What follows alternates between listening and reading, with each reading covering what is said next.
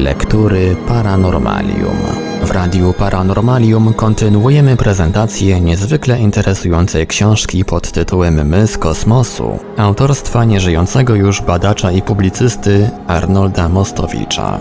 Większość sensacyjnych jak na lata 80. spraw do dziś nie znalazła satysfakcjonującego wyjaśnienia. Na antenie prezentujemy w odcinkach wydanie drugie tej książki z 1984 roku. Posłuchajmy jednego z fragmentów. Spotki, płyty, krążki, tarcze. Wszyscy ci, którzy opisują UFO widziane za dnia są zgodni co do kształtu tych obiektów. Są one albo sferoidalne, albo jajowate. Przy czym ta różnica wywodzi się chyba stąd, że UFO poruszają się ruchem ślizgowym, będąc lekko pochylone w kierunku ślizgu, co obserwującemu je od dołu daje wrażenie jaja lub cygara. Ogólna liczba świadectw, które donosiły o obserwowaniu latających spotków za dnia i które Heineck uznał za poważne i wiarygodne, wynosi 60. Ciągle mowa o tych, które napłynęły do komisji programu Błękitnej Księgi i do których Heineck miał dostęp. Przeciętna liczba świadków na jedną obserwację wynosi 4,8. Pisze Heineck. Cytat. Wiele obserwacji pojedynczych można było również uznać za godne przeanalizowania, ale uważałem, że słusznie będzie, jeśli nie zatrzymam się nad świadectwem izolowanym, jakakolwiek byłaby wiarygodność świadka. Koniec cytatu. Większość owych świadków odczuwa pewną trudność w opisaniu zjawiska, które obserwowała. Musi dobierać odpowiednich porównań czy określeń. Cytat. To było chyba najbardziej podobne do kadłuba samolotu pozbawionego skrzydeł. Albo może był to tylko widok zewnętrznego obwodu tarczy o średnicy około 4,5 metra, schodzącej prosto na mnie. Raport z 4 lutego 1966 roku. Były to dwa obiekty o formie przypominającej talerze. Tak informują dwaj obserwatorzy wieży kontrolnej na jednym z lotnisk. Wszyscy prawie obserwatorzy stwierdzają, że obiekty, które widzieli, wydzielały światło. Nikt nie zaobserwował gazu, dymu czy czegoś przypominającego rury odrzutowe. Wszystkie obserwacje, z jakiejkolwiek strony świata by napływały, zgadzają się z tym, że UFO są całkowicie bezszelestne. Wszystkie manewry dokonywane są w ciszy. Jeden z obserwatorów stwierdza, nie było słychać najmniejszego dźwięku, poza odgłosem startującego na pobliskim lotnisku samolotu. 老童 Jeśli idzie o kształt UFO, to między świadectwami przypadkowych świadków istnieją tak daleko idące analogie, że można pomyśleć, iż umówili się ze sobą. Obiekty owalne, okrągłe, przypominające dwa połączone talerze, Monotonia tych informacji jest uderzająca. Jedynie co do wielkości zachodzą różnice w zeznaniach, ale ostatecznie nie wszystkie UFO muszą mieć takie same rozmiary. A oto niektóre fragmenty informacji. Mówiąc krótko, było to biało-srebrna tarcza o wielkości trudnej do określenia. Kiedy ją oglądaliśmy, pozostała bez ruchu jakieś 10 minut. Potem nagle przeszyła niebo i zniknęła w chmurach. Żadnego dźwięku nie słyszeliśmy. A oto raport obserwatorów bazy lotniczej w Nowym Meksyku. Obiekt, który pojawił się dokładnie nad bazą wojskową w Kirtland, wydawał nam się początkowo balonem meteorologicznym, ale po dokładnym przyjrzeniu się wszyscy obserwatorzy doszli do wniosku, że nie jest to balon i że sam obiekt nie jest im znany. Po chwili zauważono, że obok znajdował się drugi obiekt, taki sam jak pierwszy. Obydwa skierowały się w stronę południową, nie wydając żadnego dźwięku. Obiekty miały formę tarczowatą i były srebrzyste. Obiekty nagle przyspieszyły gwałtownie swój lot i wzniosły się prostopadle do góry. Obserwacja trwała około 30 sekund. Ta obserwacja pochodzi z 4 lutego 1952 roku.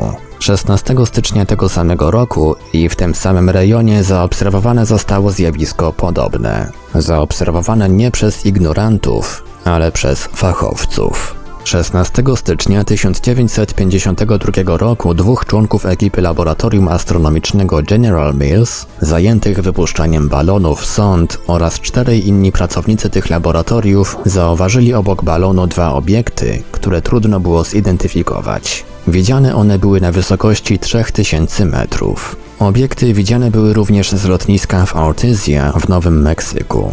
Stosunek ich wielkości do wielkości balonu był jak 5 do 3.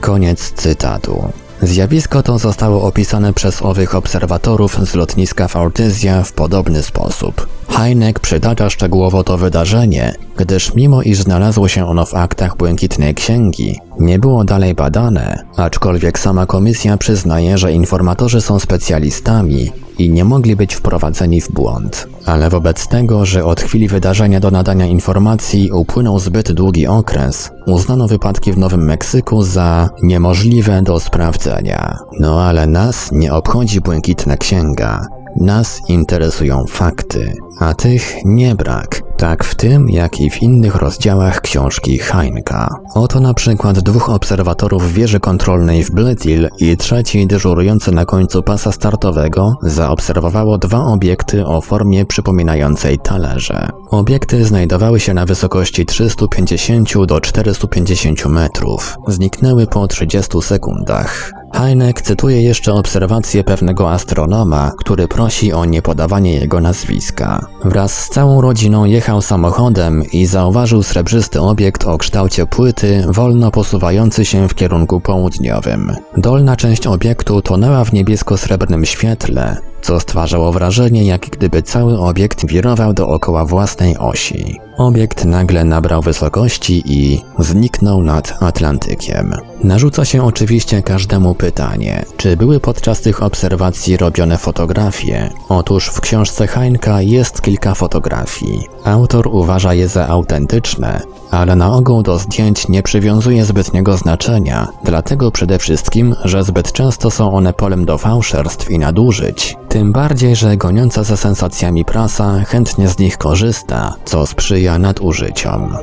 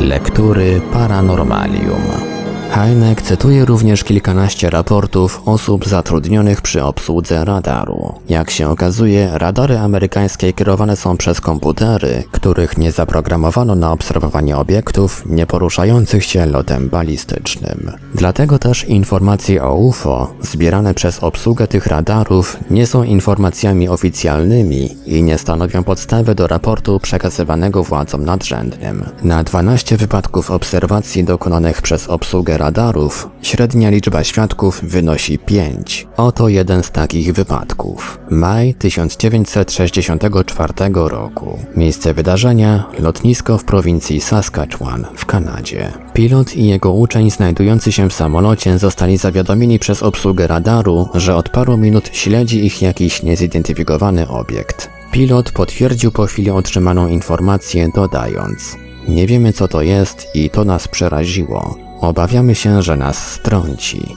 Jeszcze jeden wypadek, który był cytowany przez czasopismo Astronautics and Aeronautics. Samolotowi typu RB-47 należącemu do Air Force, na którego pokładzie znajdowało się sześciu oficerów, Przez półtorej godziny i na przestrzeni 1200 km towarzyszył niezidentyfikowany obiekt. Załoga samolotu obserwowała ten silnie świecący obiekt bezpośrednio, a oprócz tego został on uchwycony przez załogę radaru z Ziemi. Wypadek ten jest dlatego jeszcze ciekawy, że ów nieznany obiekt uchwycony był przez trzy różne kanały jednocześnie a jego szybkość przekraczała wszystko, z czym dotychczas załoga samolotu miała do czynienia. W sierpniu 1956 roku czterech ludzi obsługujących radar w Lakenbeath w Anglii przez pięć godzin obserwowało na aparacie obiekt, który nie mógł być niczym innym jak UFO. W 1966 roku na lotnisku w Winslow trzej obserwatorzy pracujący przy obsłudze radaru obserwowali manewry UFO, podobnie jak 12 obserwatorów bazy lotniczej lotniczej na Filipinach w roku 1965. Ci ostatni obserwowali UFO przez 8 minut. Listę tę można by przedłużać. Zamiast tego razem z autorem książki uczyńmy następny krok, wstępując w głąb krainy niewiarygodnego i nieprawdopodobnego. Rzeczywistość zaczyna przekraczać imaginację.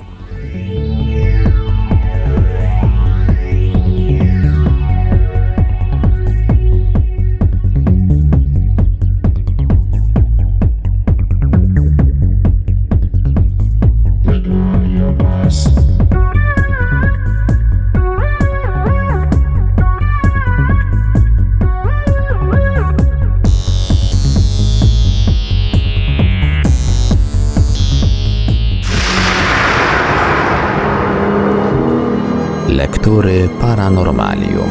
Bezpośrednie rendezvous.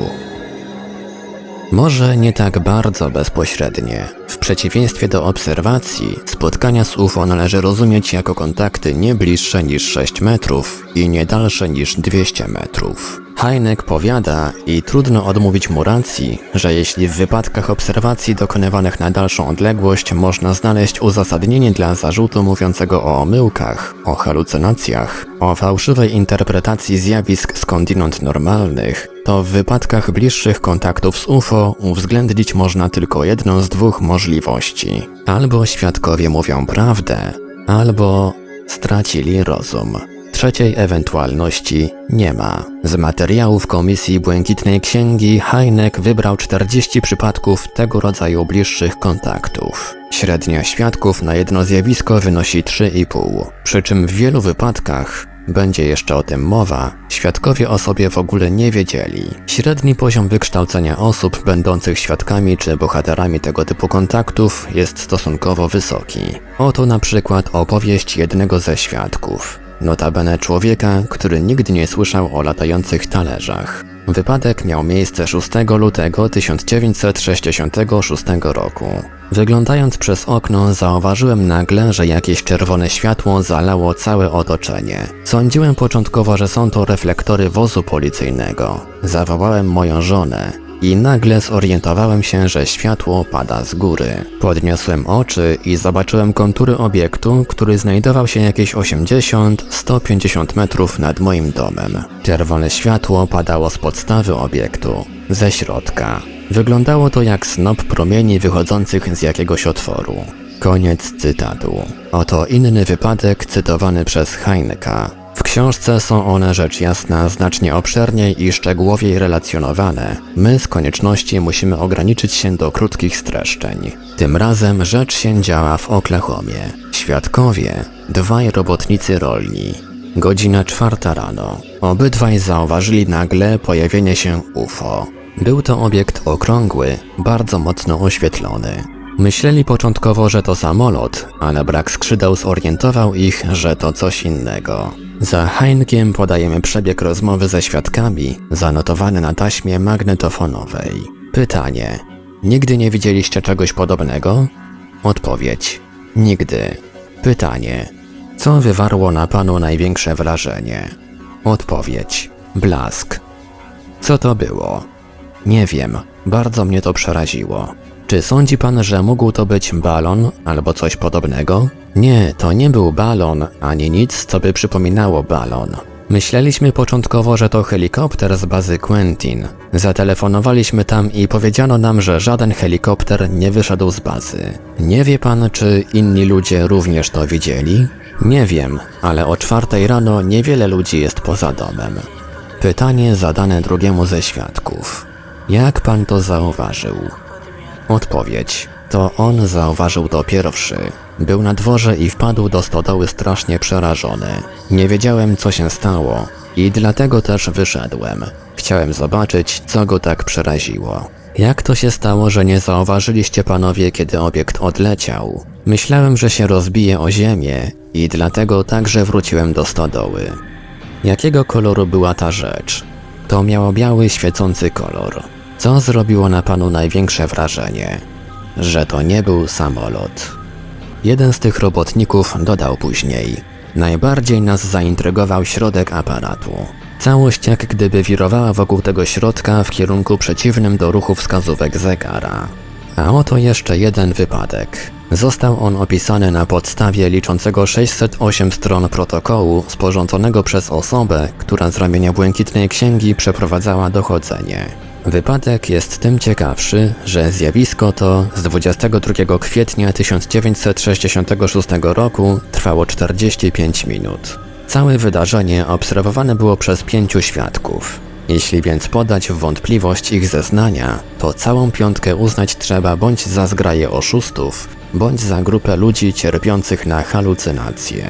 Świadkowie znajdowali się obok szkoły w Beverly w stanie Massachusetts. Nad szkołą przez dłuższy czas płynął bez dźwięku latający talerz. I to tak blisko świadków, obserwujących ten niezwykły obiekt, że w pewnej chwili sądzili, że na nich spadnie, mówi jeden ze świadków. Obiekt zbliżając się wydawał się coraz większy. Nad głową nie widziałem niczego innego jak światła migocące w krótkich odstępach czasu. Byłem bardzo podniecony, zaciekawiony, ale nie przestraszony. Gdyby ten talerz zbytnio się nie zbliżył, nie uciekłbym, ale bałem się, że mnie zmiażdży. Inny ze świadków tego samego wydarzenia opowiada. Zacząłem biegać. Wtem jeden z przyjaciół zawołał: Spójrz, to jest dokładnie nad nami. Podniosłem oczy i stanąłem jak wryty. Ujrzałem duży, okrągły obiekt. Wyglądało to dokładnie jak spodek. Płynęło bezszelestnie. Nie słyszałem żadnego dźwięku i obawiałem się, że spadnie na mnie. Byłem zafascynowany, oszołomiony, nie wiedziałem co myśleć. Policjant, który wezwany pojawił się na miejscu tego wydarzenia, tak zeznał. O 9.45 na polecenie komendanta wraz z policjantem B udałem się do Beverly High School, skąd zasygnalizowano pojawienie się UFO. Kiedy przybyłem, zauważyłem coś, co przypominało olbrzymi talerz sunący lotem ślizgowym w kierunku budynku szkolnego. Obiekt miał trzy rodzaje oświetlenia: czerwone, zielone i białe. Żadnego dźwięku nie słyszałem, nie było więc mowy, by chodziło tu o jakiś samolot. Czas trwania obserwacji wykluczał taką możliwość. Przez pewien czas UFO wisiał nieruchomo nad szkołą. Ma rację autor książki mówiąc, że zeznania te są wręcz nudne i monotonne. Dalsze przykłady tę monotonię jeszcze bardziej zresztą podkreślają. Oto inny.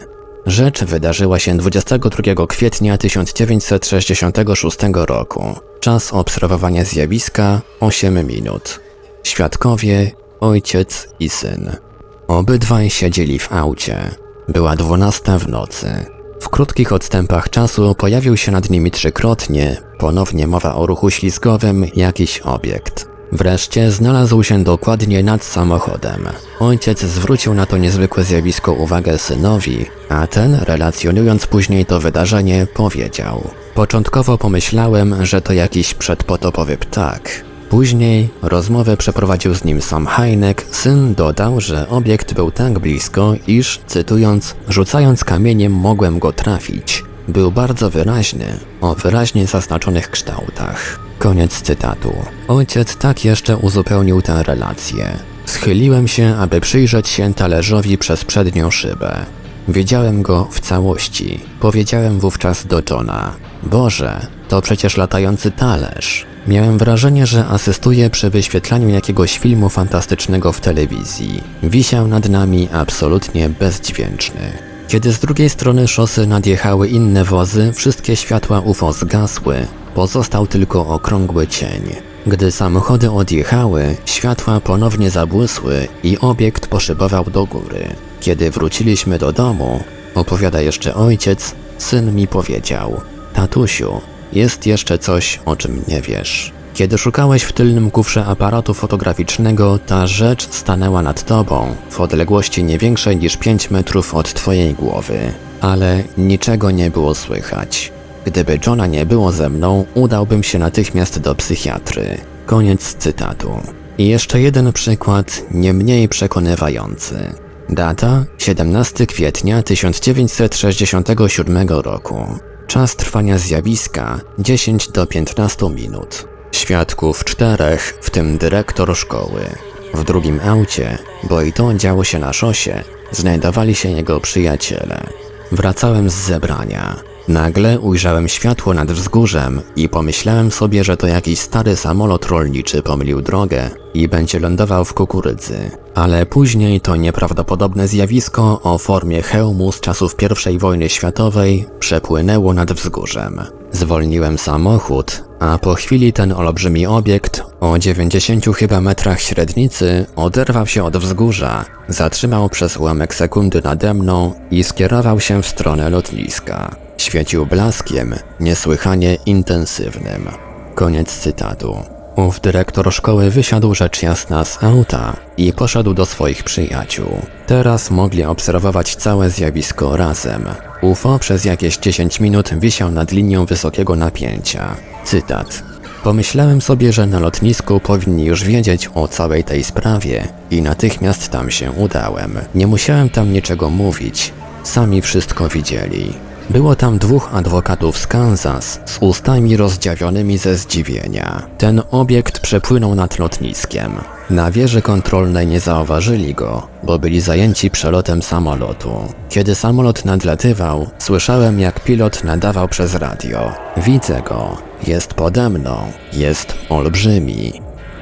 Dyrektor niewielkiego kanadyjskiego towarzystwa lotniczego tak opisuje swoje zetknięcie z UFO z kwietnia 1955 roku. Znajdował się właśnie nad brzegiem jeziora i sprawdzał swój hydroplan, gdy dozorca zwrócił jego uwagę na jakiś obiekt przecinający niebo. Obiekt zatrzymał się jakieś 75 metrów ode mnie i jakieś 12 metrów nad powierzchnią jeziora. Nie słyszeliśmy żadnego dźwięku, ani nie czuliśmy żadnego zapachu. Obiekt miał 120-150 cm średnicy i 20-25 cm grubości. Koniec cytatu. Ze świadkiem tym autor książki dłuższy czas korespondował. Całe zjawisko trwało nie więcej niż jakieś 4 minuty. Ów Kanadyjczyk, niemały zresztą fachowiec w sprawach lotniczych, sporządził z tego wydarzenia specjalny raport dla rządu kanadyjskiego. Raport ten bardzo dokładnie charakteryzuje sposób poruszania się UFO i jego szybkość. Początkowo poruszał się bardzo powoli, a później, przyspieszając błyskawicznie, zniknął po trzech sekundach. Obiekt ten, podobnie jak inne, później czy przedtem opisywane, skrzył się jak brylant. Podczas czytania książki Heinka każdy następny przykład wydawał mi się ciekawszy od poprzedniego. Chciałbym też, aby stało się udziałem czytelnika wrażenie, które odniosłem, a mianowicie wrażenie zarówno rzetelności, jak i realizmu, które cechują wszystkie te opisy i relacje. Mimo ograniczonych możliwości, pozwolę sobie jednak wspomnieć jeszcze o kilku przykładach cytowanych przez Heinka. Oto wydarzenia, które miały miejsce 17 kwietnia 1966 roku w Portage County w stanie Ohio, kiedy to cztery osoby, zupełnie niezależne od siebie, śledziły manewry UFO dużej wielkości, od 8 do 11 metrów. Właściwie nie tyle śledziły, ile starały się ścigać talerz, który przelatywał nad szosą, albo może ją badał, nie wiadomo. UFO szybował na wysokości około 300 metrów i przez cały czas, półtorej godziny, towarzyszyły mu dwa samochody miejscowej policji. Jej przedstawiciele bardzo szczegółowo opisali całą tę akcję. Jeden z policjantów biorących udział w tej akcji zawiadomił o UFO lotnisko w Pittsburghu. Tam posądzono go, że nagle zwariował, na co słusznie odpowiedział, że skoro zwariował, to musiało również zwariować trzech jego kolegów. Ta sprawa skończyła się zresztą dość smętnie. Kierownictwo programu Błękitnej Księgi, gdzie wspomnianych policjantów przesłuchiwano, uznało, że rzecz nie jest warta dokładniejszego zbadania. Dopiero później wtrąciła się w tę sprawę Komisja Kongresu Amerykańskiego i wówczas policjantów jeszcze raz dokładnie przesłuchano, starając się im notabene wmówić, że to nie UFO ścigali, tylko planetę Wenus. Wreszcie owych nieszczęsnych świadków w mundurach tak ośmieszono w oczach prasy i opinii publicznej, że jeden z nich musiał opuścić czynną służbę, a w końcu rzeczywiście dostał rozstroju nerwowego. Heineck zapytuje, czy można było przejść nad opisanym tu wypadkiem do porządku dziennego. Chyba, że się uzna, iż wszyscy policjanci biorący w tej akcji udział padli ofiarą halucynacji lub rozstroju nerwowego. W każdym razie w aktach Błękitnej Księgi wypadek pozostał jako niesprawdzony.